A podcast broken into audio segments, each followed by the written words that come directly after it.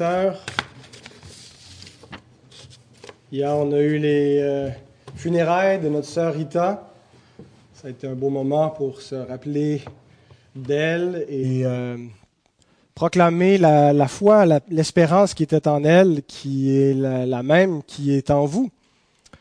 Avant de partir, Calvin euh, me dit embarquant, en embarquant dans l'auto, Merci beaucoup. Calvin avait fait ses premiers pas euh, vers l'âge d'un an et ça s'était adonné que la fois où il avait marché la première fois, c'était devant Rita. Il était parti en marchant, puis il était allé vers elle en, en titubant.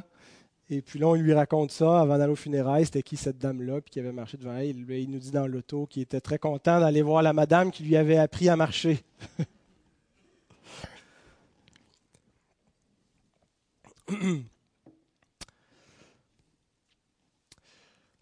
Comment avez-vous entendu la bonne nouvelle? Quelles étaient les circonstances quand on vous a annoncé la bonne nouvelle? Peut-être comme euh, les enfants qui sont assis ici à l'avant, vous avez entendu la bonne nouvelle depuis que vous êtes tout petit. Donc vous ne vous rappelez pas la première fois que vous l'avez entendu, ça a toujours été dans votre vie. Peut-être pas, peut-être que un jour quelqu'un vous a annoncé cette bonne nouvelle. Qu'est-ce qui vous a amené à y croire, à croire que cette nouvelle était vraie, que ce n'était pas seulement un conte de Noël, un conte comme des histoires qu'on raconte, comme des films qu'on voit, mais qu'on sait que l'histoire n'est pas, n'est pas vraie, elle est inventée. Qu'est-ce qui vous a amené à être persuadé que cette histoire était véritable? Est-ce que vous vous souvenez de la joie lorsque vous avez compris la bonne nouvelle, lorsque vous avez été convaincu de sa vérité, que cette bonne nouvelle venait véritablement de Dieu et qu'elle était une bonne nouvelle pour vous? Est-ce que vous vous rappelez de la joie d'avoir compris cela? Vous rappelez-vous de vous être réjoui de cette bonne nouvelle? Une trentaine d'années avant que Jésus commence à prêcher, avant qu'il commence son ministère public, il y a des hommes à qui la bonne nouvelle a été annoncée. Ils entendirent la bonne nouvelle. Non seulement ils l'ont entendue, mais ils l'ont cru. Et ils se sont réjouis. Et donc, c'est l'histoire de ces hommes que nous allons voir ce matin. Ce sont les bergers qui étaient dans les environs de Bethléem, auxquels les anges sont venus annoncer la bonne nouvelle. Ils ont entendu, ils ont cru et ils se sont réjouis. J'invite à vous lever avec moi pour lire la parole. Je vais lire seul, je vous demande d'écouter. Mais donc, on se tient debout pour la lecture de la parole du Seigneur qui est tirée de Luc 2, les versets 8 à 20. Il y avait dans cette même contrée des bergers qui passaient dans les champs les veilles de la nuit pour garder leurs troupeaux. Et voici un ange du Seigneur leur apparut, et la gloire du Seigneur resplendit autour d'eux. Ils furent saisis d'une grande frayeur. Mais l'ange leur dit, Ne craignez point, car je vous annonce une bonne nouvelle, qui sera pour tout le peuple le sujet d'une grande joie.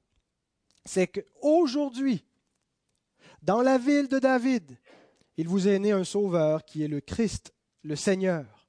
Et voici à quel signe vous le reconnaîtrez. Vous trouverez un enfant emmailloté et couché dans une crèche.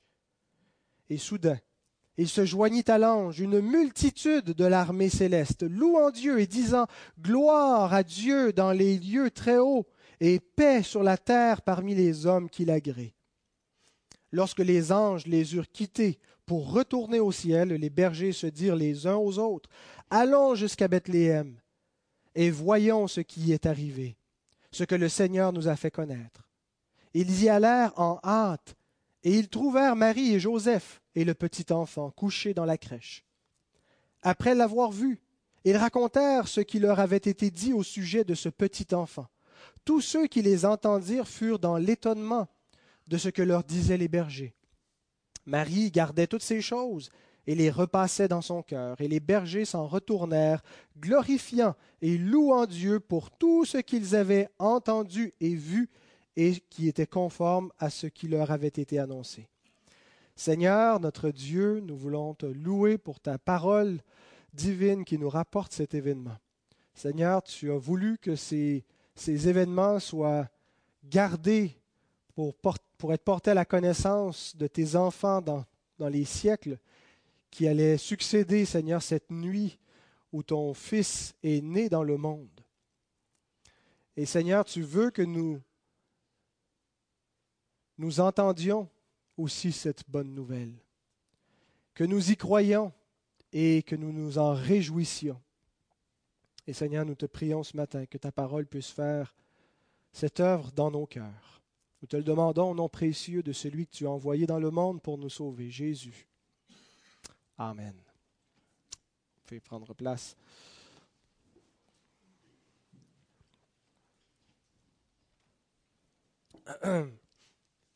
Donc nous allons examiner ce récit en trois temps, dans les trois séquences où il se présente à nous, ou en tout cas les trois, euh, les trois verbes euh, qui, ce euh, ne sont pas nécessairement des verbes qui sont dans le texte original, mais trois actions qu'on peut relever de ce qui s'est passé cette nuit-là avec les bergers. Ils entendirent la bonne nouvelle, ils crurent la bonne nouvelle et ils se réjouirent de la bonne nouvelle. Donc mon premier point, entendre la bonne nouvelle. La nuit où notre Sauveur est né, sa naissance a été annoncée. Hein, il va de soi que lorsque euh, Lorsqu'un enfant vient au monde, on l'annonce. Hein, c'est une grande joie. J'ai eu la joie d'annoncer à quatre reprises la naissance de mes enfants, à ma famille, à des amis, à des gens autour, à tous mes amis sur Facebook. Euh, donc, hein, on, veut l'annoncer. C'est une bonne nouvelle. On l'attend. Et donc, lorsque un personnage important venait au monde, eh bien, il y avait une annonce encore plus solennelle plus glorieuse quand un roi, quand un prince venait au monde qui pouvait éventuellement devenir un roi. On l'annonçait, donc on pense juste à, William et Catherine, euh, qui, euh, William et Kate, là, vous savez là, euh, de qui je parle. et donc, hein, tout le monde suit là, les, la grossesse, l'accouchement, et on veut tout savoir les détails. Hein, pourquoi? À cause du sang royal, à cause de, euh, tout ce que ça signifie, la naissance d'un roi, d'un futur roi ou d'une future reine. Eh bien, c'est le roi d'Israël qui vient de naître. Et donc, sa naissance doit être annoncée, doit être promulguée. Et c'est exactement ce qui nous est rapporté ici. Cette promulgation, cette annonce que le roi est né par le cortège angélique c'est pas les héros du royaume du roi Hérode qui, qui font cette annonce-là, puisque ce n'est pas chez les Asmodiens que le Fils de Dieu est né, mais c'est dans la lignée de David et des gens qui, qui sont plutôt inconnus en Israël, Marie, Joseph. Mais Dieu annonce quand même par des anges. Un ange qui est probablement l'ange Gabriel qui a associé à tous les autres, euh, toutes les autres annonciations de la nativité. Euh, Gabriel, il n'est pas nommé, mais on peut le supposer. Et donc qui annonce à des bergers qu'un roi vient de naître, le roi d'Israël. Et donc généralement quand un grand personnage venait au monde, on faisait une fête et c'était en grande pompe hein, qu'on célébrait, on venait vêtu euh, de nos plus beaux habits, et puis peut-être pendant des jours, les gens festoyaient. Il y a un contraste ici entre la gloire des royaumes terrestres et la gloire avec un G majuscule du royaume éternel. La gloire des hommes qui, en temps normal, se seraient mis en branle euh, si c'était dans le palais de Jérusalem que le, roi était né, si c'est là que Dieu l'avait destiné à naître. Et on a la gloire du Seigneur qui vient incognito. c'est pas toute la, troupe de Jérusalem, c'est pas l'élite qui attendent et qui euh, sont les, les, les, nobles et les riches parmi le peuple, parmi les docteurs de la loi. Ce sont de simples bergers. Et bon, pour nous, il y a quelque chose de bucolique. Hein. On pense à des bergers et on trouve ça, magnifique. Mais les bergers, c'était des gens pas, mal au bas de l'échelle sociale, des gens qui n'avaient pas vraiment d'importance parmi la, société euh, à l'époque. Et c'est vraiment intéressant que c'est à eux que Dieu annonce par le cortège des anges la bonne nouvelle que le roi d'Israël est né. Il nous est dit que la gloire du Seigneur resplendit autour d'eux. Et ça devait être glorieux, ça devait être extraordinaire, cette, apparition d'anges et les paroles qu'ils ont prononcées et ce qu'ils ont vu, là, visiblement, il devait y avoir quelque chose qui, était renversant, qui, était bouleversant. Même, ils ont, ils ont sûrement eu peur sur le coup, tellement c'était frappant la gloire qui était là, de sorte que l'ange les rassure en disant N'ayez pas peur. Et donc, à de vulgaires bergers, que Dieu annonce cette bonne nouvelle. Et en lisant cela, euh, j'ai fait la comparaison avec ce que Jacques nous dit, Jacques 2, verset 5. Écoutez, mes frères bien-aimés, Dieu n'a-t-il pas choisi les pauvres aux yeux du monde Ceux qui sont pauvres aux yeux du monde, ceux qui sont sans importance aux yeux du monde, les laisser pour compte, pour qu'ils soient riches en la foi et héritiers du royaume qu'il a promis à ceux qui l'aiment.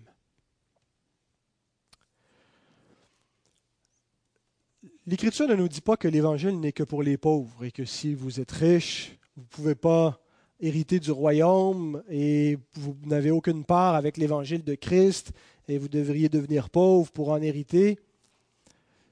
Mais ce que l'Écriture nous dit, c'est qu'il y a des gens qui sont intéressés par la gloire des royaumes terrestres, qui sont intéressés par ce qui frappe les yeux, par les richesses d'ici-bas, par la renommée parmi les hommes. Et que tous ceux qui se laissent attirer par cette gloire visible, mais combien passagère, ne seront pas intéressés par la gloire invisible et éternelle de Dieu, mais la gloire véritable. Donc, ce n'est pas simplement que parce qu'on est pauvre, on est qualifié pour le royaume. Il y a des gens peut-être qui sont pauvres, mais qui veulent les richesses de ce monde et qui convoitent la renommée, qui voudraient un autre statut. Mais quand l'Écriture nous dit que Dieu a choisi les pauvres, ce qu'elle nous dit, c'est les pauvres vont recevoir ce message. Un message qui n'a rien pour attirer le glamour de les mondanités de ce monde ce que le Christ va venir faire, ce qu'il va amener, est contraire aux aspirations glorieuses de la chair, qui désire vraiment, hein, qui voudrait un roi euh, qui, va, qui va être noble, qui va amener un pouvoir politique sur la terre, qui va étendre un royaume et qui va avoir des richesses euh, extraordinaires. Le Christ ne sera pas ce genre de roi. Et donc, l'Écriture nous dit que ceux qui se détournent des richesses de ce monde vont être intéressés à cette véritable richesse. Posons-nous la question, quelle gloire nous attire? À quel royaume voulons-nous appartenir? Qu'est-ce qui nous intéresse dans ce monde? Voulons-nous appartenir à la gloire présente Est-ce que nous voudrions occuper un haut rang parmi les hommes, avoir une renommée, faire partie, être accepté, être aimé des hommes, être bien vu parmi eux, parmi ce qui est estimé dans notre génération actuelle? Ou est-ce que nous préférons la louange de Dieu?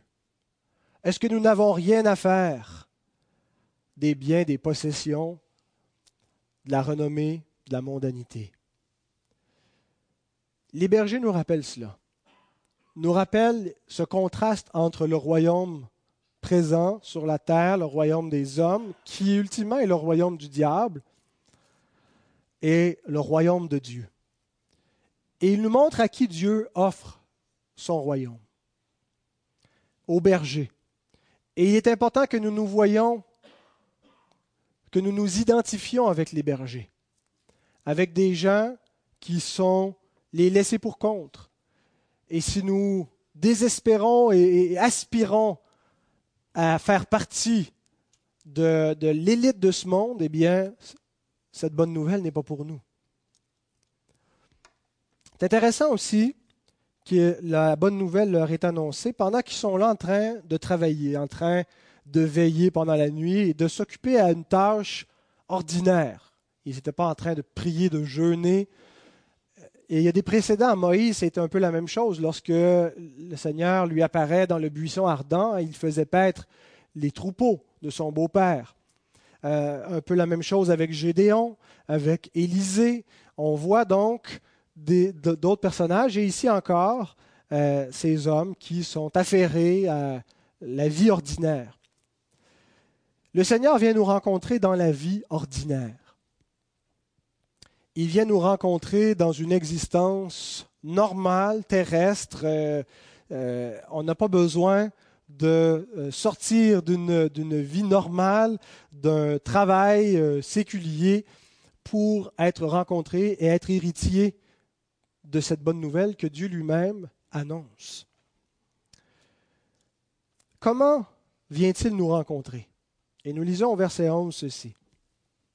Je vous annonce une bonne nouvelle. Aujourd'hui, dans la ville de David, il vous est né un sauveur qui est le Christ, le Seigneur. Cette semaine, j'ai euh, rencontré un frère, discuté un petit peu avec lui. Il m'a dit une parole qui m'a frappé. Euh, c'est un frère qui a perdu son épouse il y a quelques années et puis euh, donc qui, vieillit tout seul, qui vit de la solitude. Et donc en changeant nos voeux de, Noël, en souhaitant joyeux Noël, j'ai senti qu'il y avait une tristesse dans son cœur et il a exprimé qu'il qu'il trouvait que le Seigneur était bien silencieux. Et j'ai senti que ce qu'il ce qu'il voulait dire, c'était que il ne sentait pas que Dieu était présent, que Dieu se révélait, que Dieu lui parlait et, lui faisait sentir sa présence. Et je pense qu'on a souvent cette, espèce d'attente que la présence de Dieu est premièrement une espèce d'expérience que nous devrions vivre. Que Dieu est avec nous dans, euh, quelque chose, une, expérience peut-être même un peu mystique. Euh, et, autrement, Dieu est silencieux. Et après ça, je réfléchissais à ça. Est-ce que Dieu est véritablement silencieux? Est-ce que Dieu est absent? Et je pense que c'est plutôt dans la façon que nous espérerions que Dieu soit présent et que Dieu nous parle que se trouve l'erreur. c'est pas dans l'expérience extraordinaire que ces hommes, les bergers, ont faite qu'ils étaient invités à se réjouir. C'est pas dans l'apparition des anges comme tels que se trouvait la bonne nouvelle, que se trouvait la présence de Dieu, mais c'est dans le message que les anges avaient et qui n'était pas uniquement pour les bergers, qui était pour tout le peuple. Voici une bonne nouvelle qui sera pour tout le peuple le sujet d'une grande joie. Et nous faisons parfois l'erreur de mettre l'emphase sur autre chose que sur cette bonne nouvelle, sur des expériences, sur les miracles, ou peu importe quel autre aspect de la vie chrétienne, en pensant que c'est dans tous ces éléments-là que Dieu devrait être présent avec nous et que si on ne le ressent pas, si on ne l'entend pas, ben Dieu est drôlement silencieux. Notre Dieu n'est pas silencieux. Il a parlé et il nous a annoncé une bonne nouvelle. Et c'est dans cette bonne nouvelle qu'il est présent avec nous. C'est dans la bonne nouvelle de l'Évangile qu'il est venu à nous et qu'il est venu nous rencontrer et qu'il nous rencontre encore. Et je ne suis pas en train de nier qu'on fait une expérience individuelle, personnelle et mystique, entre guillemets, de Dieu par son esprit. Mais si on pense que Dieu est silencieux, c'est qu'on n'a pas les oreilles à la bonne place. Qu'est-ce qu'on voudrait entendre? Qu'est-ce que Dieu a à nous dire de plus? Il est venu nous annoncer une bonne nouvelle.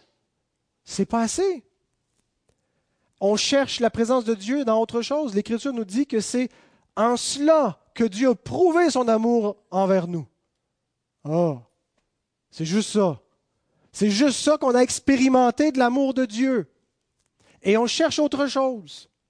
On cherche dans une expérience, dans un ressenti, une autre preuve de l'amour de Dieu, mais l'Écriture nous dit, Dieu a prouvé son amour. Il l'a démontré, il l'a manifesté dans le don de son Fils. Et c'est à cela que nous devons revenir et continuellement revenir. Nous en réjouir de nouveau. Ma prière ce matin, avant d'aller prêcher, j'ai dit Seigneur, ça fait cent fois, ça fait mille fois qu'on entend la bonne nouvelle mais qu'on l'entende comme si c'était la première fois, qu'elle réjouisse nos cœurs, comme la première fois où nous avons réalisé cette bonne nouvelle. À cause de notre péché, nos cœurs se lassent. On se lasse de cette bonne nouvelle et on voudrait autre chose et on trouve Dieu silencieux parce qu'il n'y a pas une autre bonne nouvelle à nous annoncer.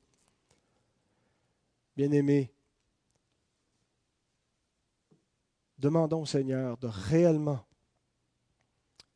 permettre à nos cœurs de s'attacher à cette bonne nouvelle, de réaliser que c'est en cela que Dieu nous parle, que c'est dans cette bonne nouvelle qu'il est venu avec nous. Qu'est-ce que les anges disent en annonçant cette, bonne nouvelle? Ils affirment trois choses concernant l'enfant. Un sauveur vous est. Jésus est premièrement un sauveur.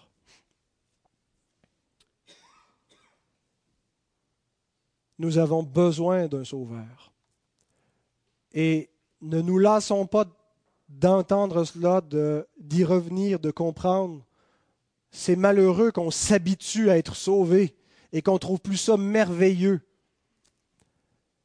Christ est premièrement notre sauveur. Émerveillons-nous-en. Deuxièmement, il dit, il est le Christ. Il vous est né un sauveur qui est le Christ. Qu'est-ce que veut dire le mot Christ? Savez-vous les enfants? Le mot Christ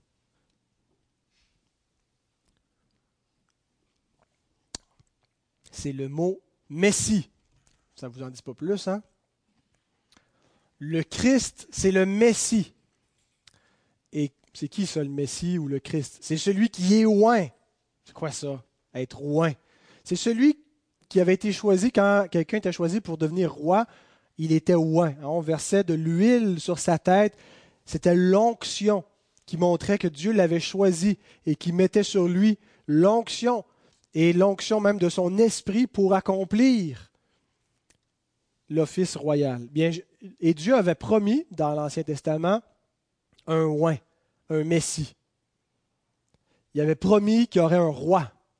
Et donc, le mot Christ, c'est celui que Dieu a mis à part pour être le roi, celui que Dieu choisit pour régner, le roi qui était attendu. Et donc, les anges affirment, le roi est né ce soir. Nous devons comprendre que le royaume de Christ est établi. Et nous ne devons pas penser qu'il sera établi, on attend quelque chose de plus, mais parfois, dans notre conception un peu trop dispensationaliste, nous pensons que Jésus n'a pas établi son royaume. Jésus règne. Son royaume n'est pas de ce monde. Euh, c'est un royaume céleste, mais qui est entré dans l'histoire. Et nous sommes en ce moment résidents de ce royaume. Les promesses sont accomplies. Le fils de David règne.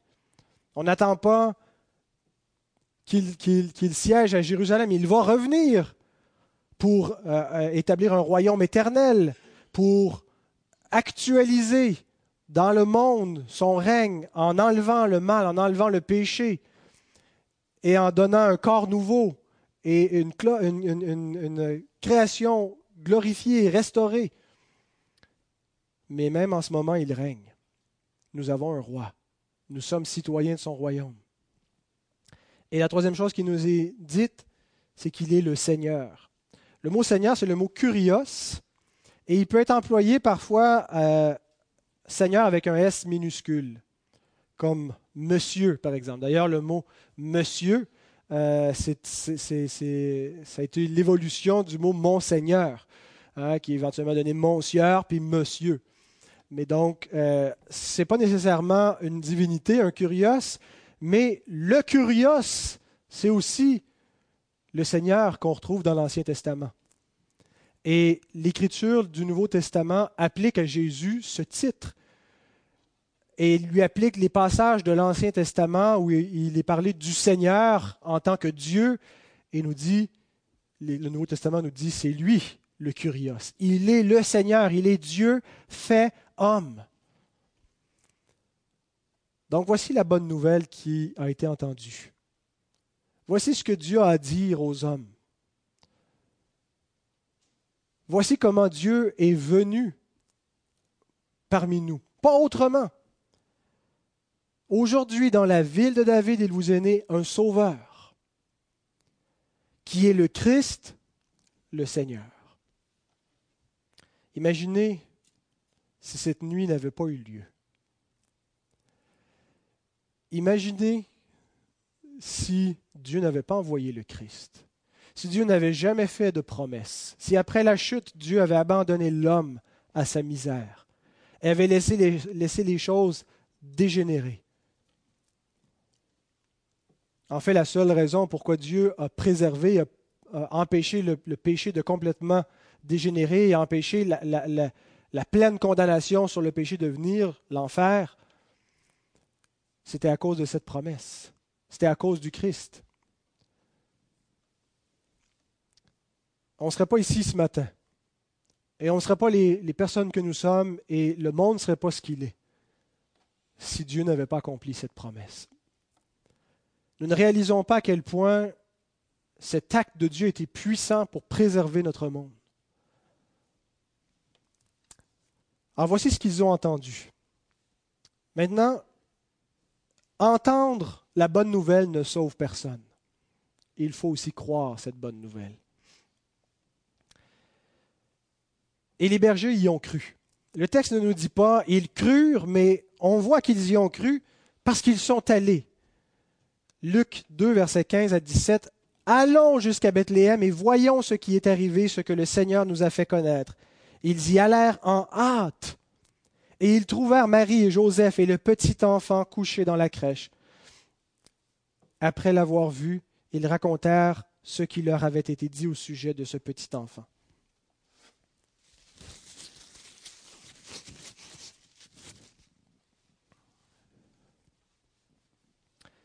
Imaginez si les bergers avaient dit Waouh Extraordinaire et qu'ils n'étaient pas allés.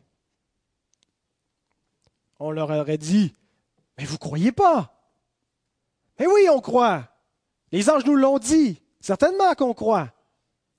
Mais là, vous ne comprenez pas d'abord. Vous croyez, mais vous n'avez pas compris qu'est-ce que ça signifie. Mais oui, on comprend. Jésus, le sauveur du monde, on comprend tout ça. Mais il y a quelque chose que vous faites de pas correct. Si vous dites que vous, vous croyez et si vous dites que vous comprenez puis que vous restez là, il y a quelque chose qui ne marche pas. Ainsi en est-il de ceux qui professent croire en Christ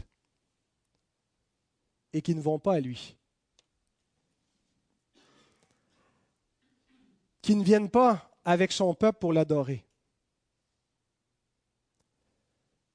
Qui ne vont jamais à lui qui ne parle pas de lui aux autres. Oui, je crois. Oui, j'ai fait la prière de repentance. La preuve que nous croyons au Christ, ce n'est pas une prière de repentance que nous avons faite, une profession de foi superficielle, Jacques nous dit, tu crois qu'il y a un seul Dieu? Et on pourrait extrapoler en disant, tu crois que Jésus est son Fils? Tu fais bien, les démons aussi le croient et le tremblent. La preuve que nous croyons véritablement, c'est que nous allons continuellement à Jésus. Une profession de foi qui ne se concrétise pas par une, démarche vers le Christ, une prière à Christ, une adoration envers Christ et un témoignage. Qu'est-ce qu'ils font lorsqu'ils lorsqu'ils ont entendu? Ils se lèvent et ils partent en hâte. Ils vont voir le Christ. Et qu'est-ce qu'ils font? Ils parlent de lui à tous ceux qu'ils rencontrent.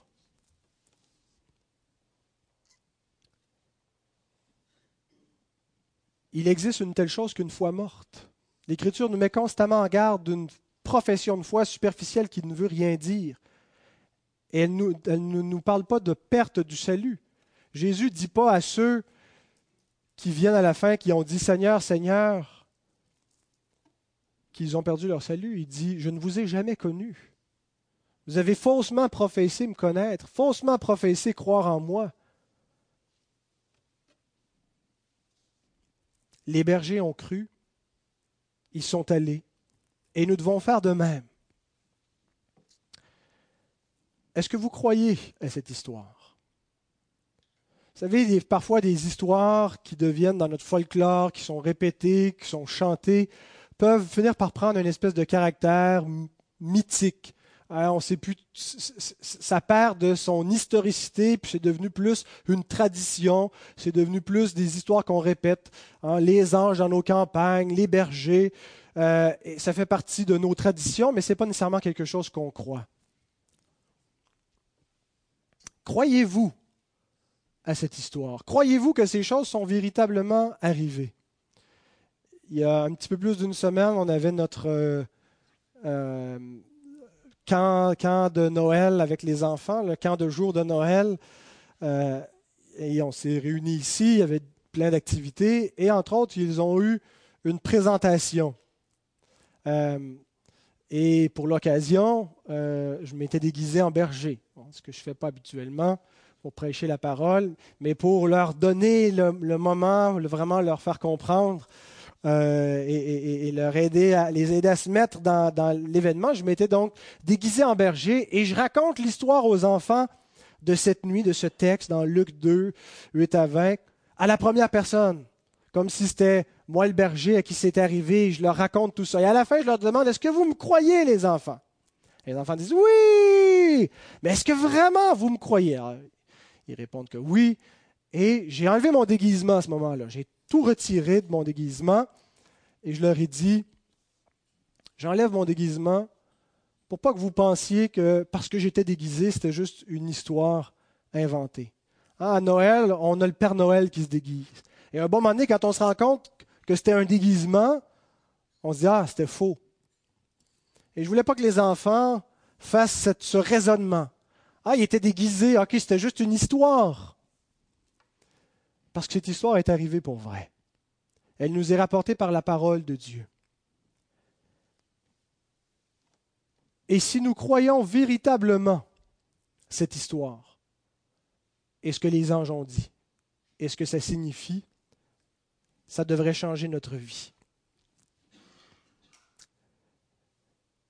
Quelqu'un va dire, oui, je crois, mais j'ai des doutes de ma foi. Je crois que c'est vrai, mais je ne suis pas certain que ma foi est assez forte, que ma foi est assez authentique, que je suis assez convaincu. Bien, voici un signe qui contribue à l'assurance de la foi. Pour évaluer si notre foi est une fausse foi ou une foi authentique. Se réjouir de la bonne nouvelle. C'est mon dernier point. La bonne nouvelle, lorsque nous la croyons véritablement, produit la joie. Luc 2, verset 10, Je vous annonce une bonne nouvelle qui sera pour tout le peuple le sujet d'une grande joie. Écoutez, quand quelqu'un vient à nous et nous dit hey, j'ai une bonne nouvelle, hein, immédiatement, ça, pique notre curiosité, hein, on, arrête de faire ce qu'on fait, on veut entendre la bonne nouvelle.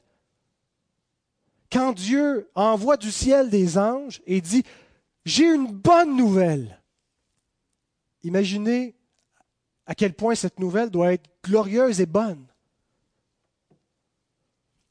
Qui sera pour tout le peuple le sujet d'une grande joie, pas juste pour vous les bergers, c'est pour nous aussi, c'est nous le peuple. Une foi qui laisse le cœur indifférent ne change pas non plus la condition spirituelle de l'homme. Vous vous demandez si votre foi, elle est authentique. Vous croyez que l'histoire est vraie, mais vous n'êtes pas sûr que vous la croyez suffisamment. Quel effet produit votre foi sur votre cœur? Est-ce qu'elle produit la joie? La joie d'avoir reçu cette bonne nouvelle. Et, comprenez-moi, ce n'est pas un trip d'émotion. Je ne suis pas en train de dire qu'on devrait être toujours sur une espèce de aïe. Ouais, ouais, youpi, Jésus. Ce n'est pas une joie niaiseuse. Pardonnez-moi si euh, vous trouvez que mon expression est offensante, mais ce n'est pas juste des émotions. La joie en question que doit produire la bonne nouvelle, c'est de dans notre existence, il n'y a rien qui, peut qui, est plus précieux. On réalise à quel point que cette bonne nouvelle n'est pas superficielle, elle n'est pas secondaire, elle n'est pas juste vraiment importante. C'est l'effet que notre vie a été sauvée. Avez-vous déjà eu peur de mourir?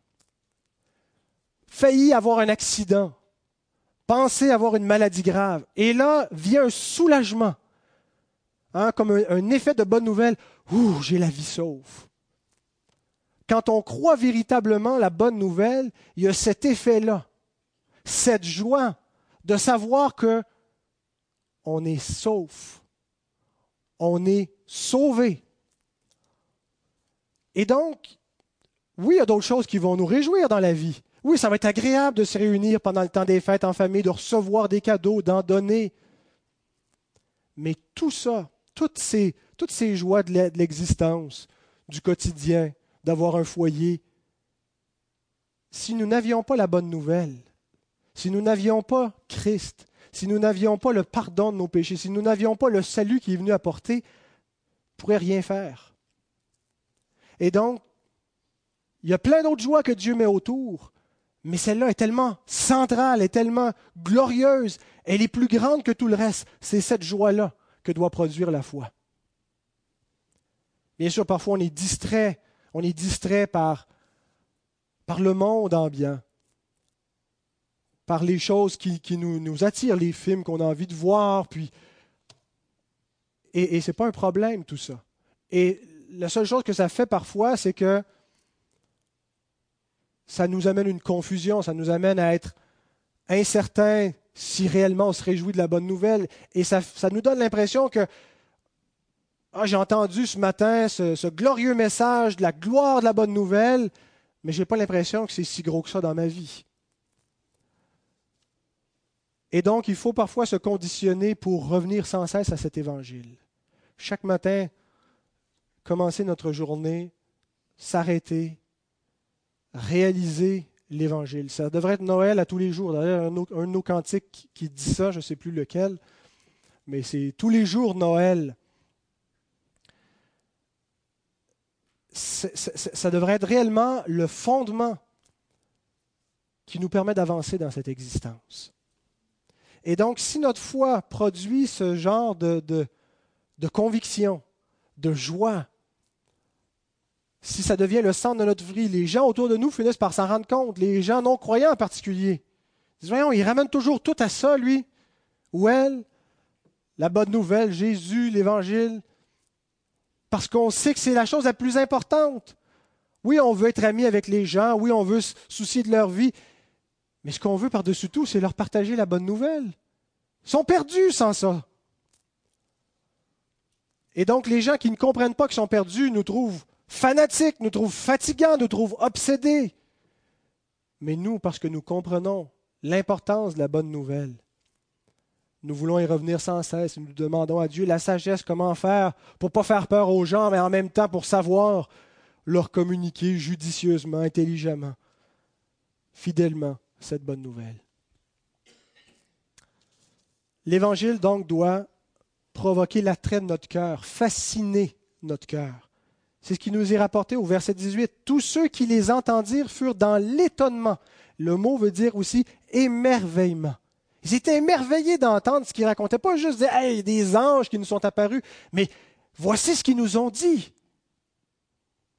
Les promesses que nous avons lues, qui nous sont répétées à la synagogue semaine après semaine, concernant la délivrance d'Israël, concernant la postérité de la femme, la postérité d'Abraham, le prophète qui doit remplacer Moïse, le fils qui doit régner sur le trône de David. Il est né ce soir même à Bethléem. Marie gardait toutes ces choses et les repassait dans son cœur.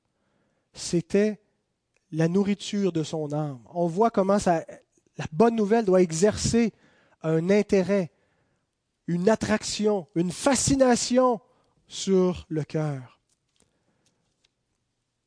Et finalement, cette foi dans la bonne nouvelle et cette joie va se manifester par la louange à Dieu. Au verset 20, les bergers s'en retournèrent, glorifiant et louant Dieu pour tout ce qu'ils avaient entendu et vu et qui était conforme à ce qui leur avait été annoncé. se réjouir dans la bonne nouvelle, c'est adorer Dieu. Nous sommes venus ce matin nous réjouir dans la bonne nouvelle, adorer Dieu, proclamer les louanges de Dieu, glorifier son nom.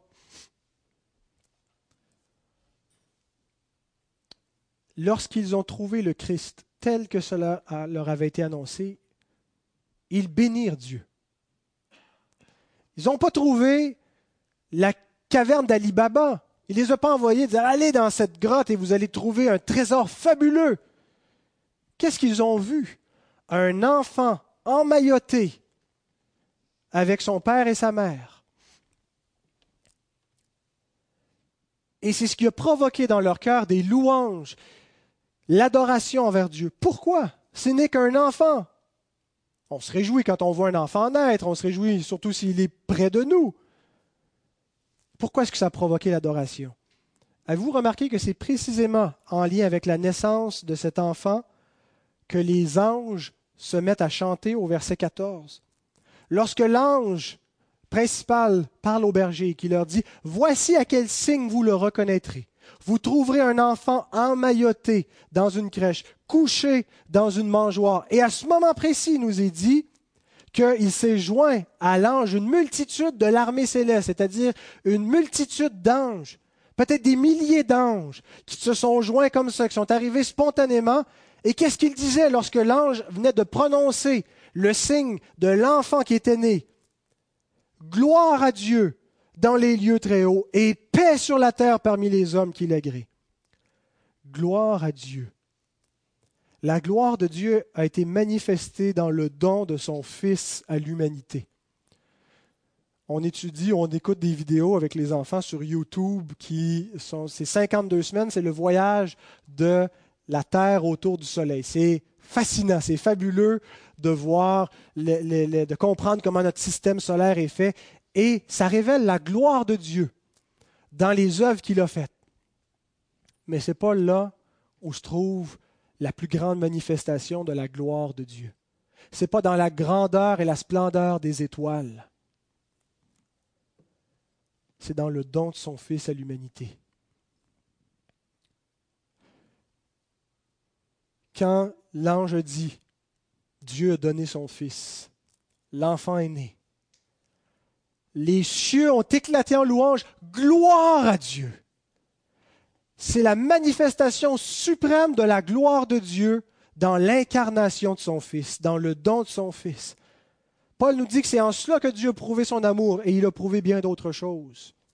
Il a prouvé sa grandeur, il a prouvé son humilité, combien il s'est abaissé. Paix sur terre parmi les hommes qui l'agréent. Qu'est-ce que ça veut dire cette phrase? La paix par le Christ seul. on vit dans un monde qui n'est toujours pas en paix, n'est-ce pas? On termine l'année 2014 avec beaucoup de conflits qui persistent dans le monde et qui vont persister. Il en sera ainsi jusqu'au retour de notre Seigneur. Mais pourtant, la paix est proclamée. Et ce n'est pas la paix peace and love. Ce n'est pas la paix sans toi bien, sans toi serein et en paix. Quelle paix nous est-il proclamé ici? La paix par la rédemption du Christ, la paix par la réconciliation avec Dieu. Le problème qui cause l'absence de paix vient du péché, qui crée le conflit qu'on a, on est notre propre ennemi, on est l'ennemi des autres et on est l'ennemi de Dieu. Et la seule solution, c'est ce que le Christ va faire. Paix sur terre parmi les hommes qui l'agréent. Qui sont ceux-là? La paix n'est pas donnée à tous les hommes, mais aux hommes que Dieu agrée c'est-à-dire les croyants. Ceux qui reçoivent cette bonne nouvelle, ceux qui croient en Christ, ceux qui reconnaissent que c'est le seul moyen d'obtenir la paix véritable, la paix éternelle. Est-ce qu'il existe une meilleure bonne nouvelle que celle-là? Si j'avais les richesses du monde, j'aurais pu vous éblouir beaucoup plus ce matin. Hein, j'aurais pu, euh, avec des milliers de dollars, arriver avec un éclairage fabuleux et euh, de la pyrotechnie et un orchestre et faire des choses fabuleuses comme on voit parfois. On aurait dit c'est glorieux, mais ce n'est que du vent, cette gloire. La vraie gloire, la vraie bonne nouvelle, la vraie paix, la véritable espérance nous est donnée ici, dans la personne de Christ dans ce qu'il vient accomplir. Voilà ce que nous célébrons à Noël. Voilà ce que nous possédons. Ce que le monde ne possède pas. Ce que ceux qui n'ont pas le Christ n'ont pas. Ils n'ont que l'artifice de Noël. Ils n'ont que les décorations. Voilà ce que nous devons partager autour de nous. Ce que nous devons rappeler. Voilà ce que ça veut dire quand nous disons à quelqu'un joyeux Noël. Voilà ce que nous lui souhaitons de trouver véritablement. Que le Seigneur bénisse sa parole, qu'il vous bénisse, qu'il vous donne véritablement un joyeux Noël, centré autour de cette bonne nouvelle. Amen.